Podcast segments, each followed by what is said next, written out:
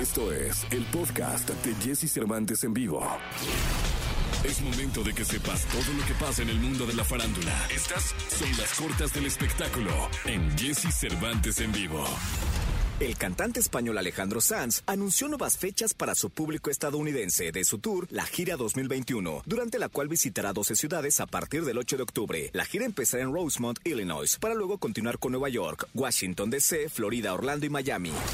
Billie Eilish compartió un clip de apenas 15 segundos en el que se escucha la frase When I'm away from you, I'm happier than ever. Luego de causar revuelo en las redes sociales, la cantante ha confirmado que su nuevo álbum Happier Than Ever será lanzado el próximo 30 de julio y constará de 16 canciones.